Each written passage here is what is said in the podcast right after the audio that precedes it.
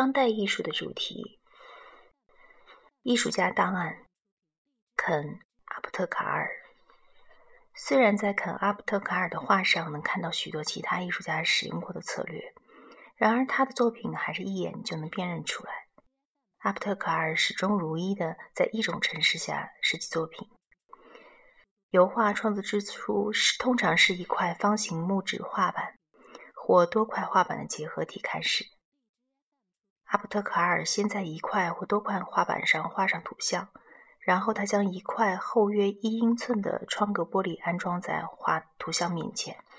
接下来用喷砂器将经过排版的文字喷到玻璃板上。观众在阅读悬浮在前面的画面前面的文字时，会看到文字在图像表面投下的阴影。阿布特卡尔从其他画家的作品中汲取印象。他的目标并非制造一模一样的复制品，而是将原图像转化成一种结合了自身风格和原画作者风格的样图画样式。颜色可能会有所改变，最常见的修改就是把多色简简化为单色化。对作品规模的处理以情绪控制为目的，比如通过制作人像面孔的特写图。阿布特卡尔营造了一种在原图的观赏体验中并不存在的亲密感。在对原图像进行数码扫描之后，阿布特卡尔常运常运用电脑软件程序对各种备用设计图进行试验，为制作过程中的画作寻找合适的版面。他还尝试着以多种方式将文本和其他细节相结合。计算机还能。为把图像翻转为原图的镜像倒影这种实验提供方便。在其早期创作生涯中，阿布特卡尔从梵高、伦勃朗、华托和拉斐尔等艺术名家的作品中借用了一些一些意象细节。他以古代艺术杰作作为创作起点。通过展示艺术史上的大师作品的意义如何发生戏剧性的转变，而带给观众既震惊又愉悦的感受。在粉红色的弗里克中，阿布特卡尔挪用了伦勃朗的著名的自画像，将其转变成泛着红晕的单色画，有点像透过玫瑰色的眼镜来观看伦勃朗。画作由四块画板组成，粉红色的弗里克。两个词，pink freak，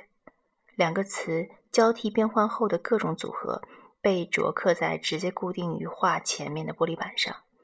有的拼写组合成不知所云的音音节，另外一些则是则是实际存在的单词，如 think 和 freak。阿布特卡尔的文字游戏邀请我们对伦勃朗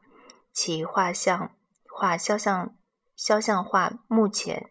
弗里克博物馆的位置，以及打压工会的捐助者和同名慈善机构做出相应的解读。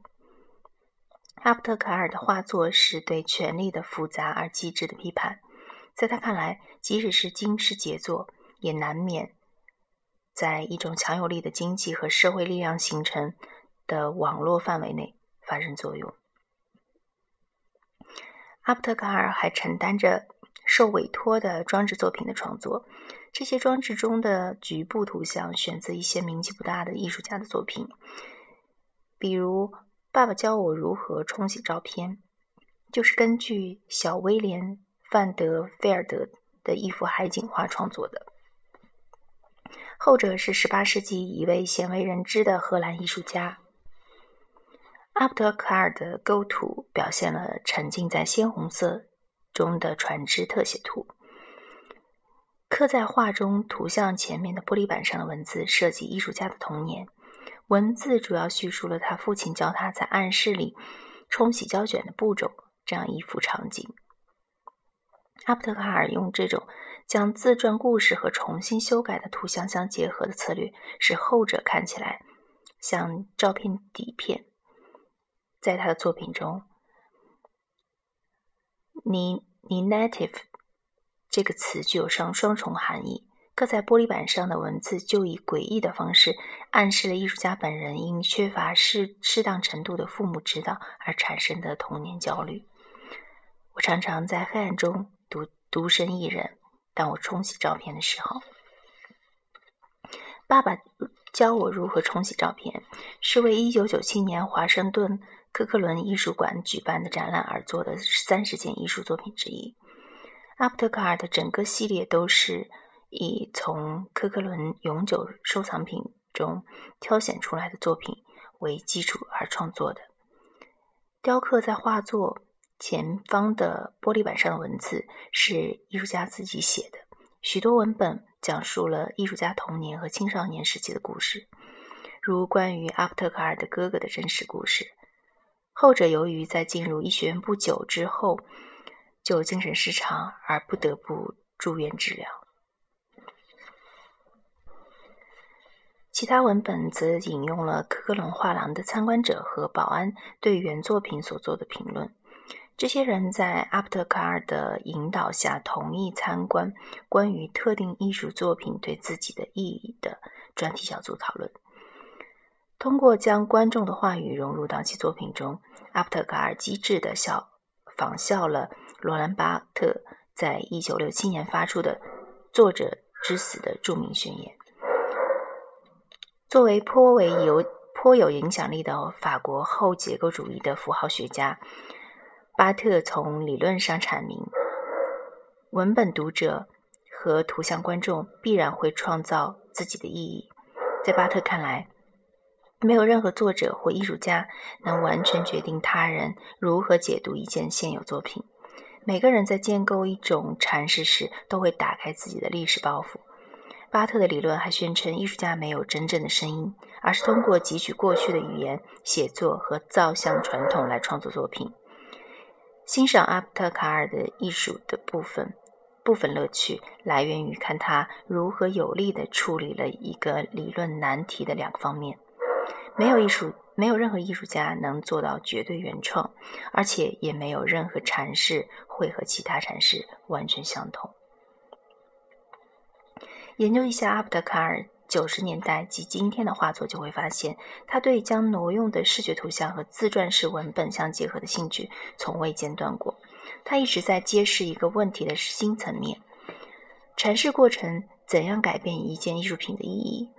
在为二零零零二零零一年伦敦维多利亚和阿尔伯特博物馆举办的题为“给予和索取”的展览。而做的一件中制作品中，阿普特卡尔把自己的画挂在原作品旁边。当观众在彼此呼应的阿普特卡尔的画作和原图像之间反复浏览时，他的延伸作品在看似无穷无尽的阐释中产生了共鸣。阿普特卡尔相信，阐释也是一个创造性过程。每个观众都完成了一件新作品，而阿普特卡尔的艺术也证明了这点。自创作生涯开始，阿普特卡尔对其他艺术家艺术的处理就成为其回忆自己人生经历的契机。附着在油画上的经过磨砂处理的文本，包括家庭纠纷的情节、艺术家的哥哥由于生长在一个对孩子的表现有着过高期待的家庭中而感受到压力，以及艺术家自身的童年焦虑感。阿普特卡尔形形色色的文本还探讨了其自身个性和社群身份融合为一体的价值或者界限区域。这些身份包括他的犹太血统、男性性别、作为艺术家的身份，以及在一个深受博物馆政治和批判理论家的权力影响的艺术界范围内运作的职业生涯。即使是一幅伦勃朗的自画像，如。阿布特卡尔在粉红色的弗里克当中表现的那样，也不能简单的以某种中立的艺术价值尺度来加以评估。其地位是在艺术史和体制化实践的不断协商和再协商的竞技场中不停变化的。自始至终，本书中我们对艺术的讨论一直是秉持这样一个信念：即所有艺术作品都可以在。各种观念和问题的语境内自由阐释。阿普特卡尔的作品进一步深化了这一过程，当我们在一种语言，在一种观念语境的范围内思考其作品时，他的画作不仅获得了意义，而且作品本身还在自身的构图中表现了相互矛盾的观念语境。这么说是什么意思呢？我们的意思是，单独看来，原画作中的视觉图像可能对我们每个人来说都是隐含着一套观念，而阿布特卡尔的复制品植入了一套需要联系原画作去思考的不同观念的和问题。实际上，文字给整个作品添加了另外一层意义。阿布特卡尔的画作探讨了这类问题：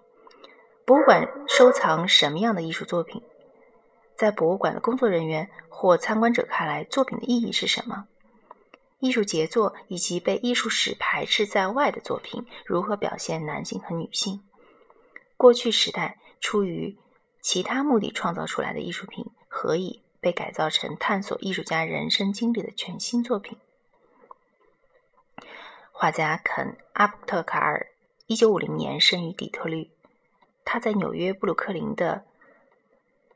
普瑞特艺术学院获得艺术学艺术硕士学位。目前，他往返于纽约和巴黎之间，在两座城市均拥有住所和工作室。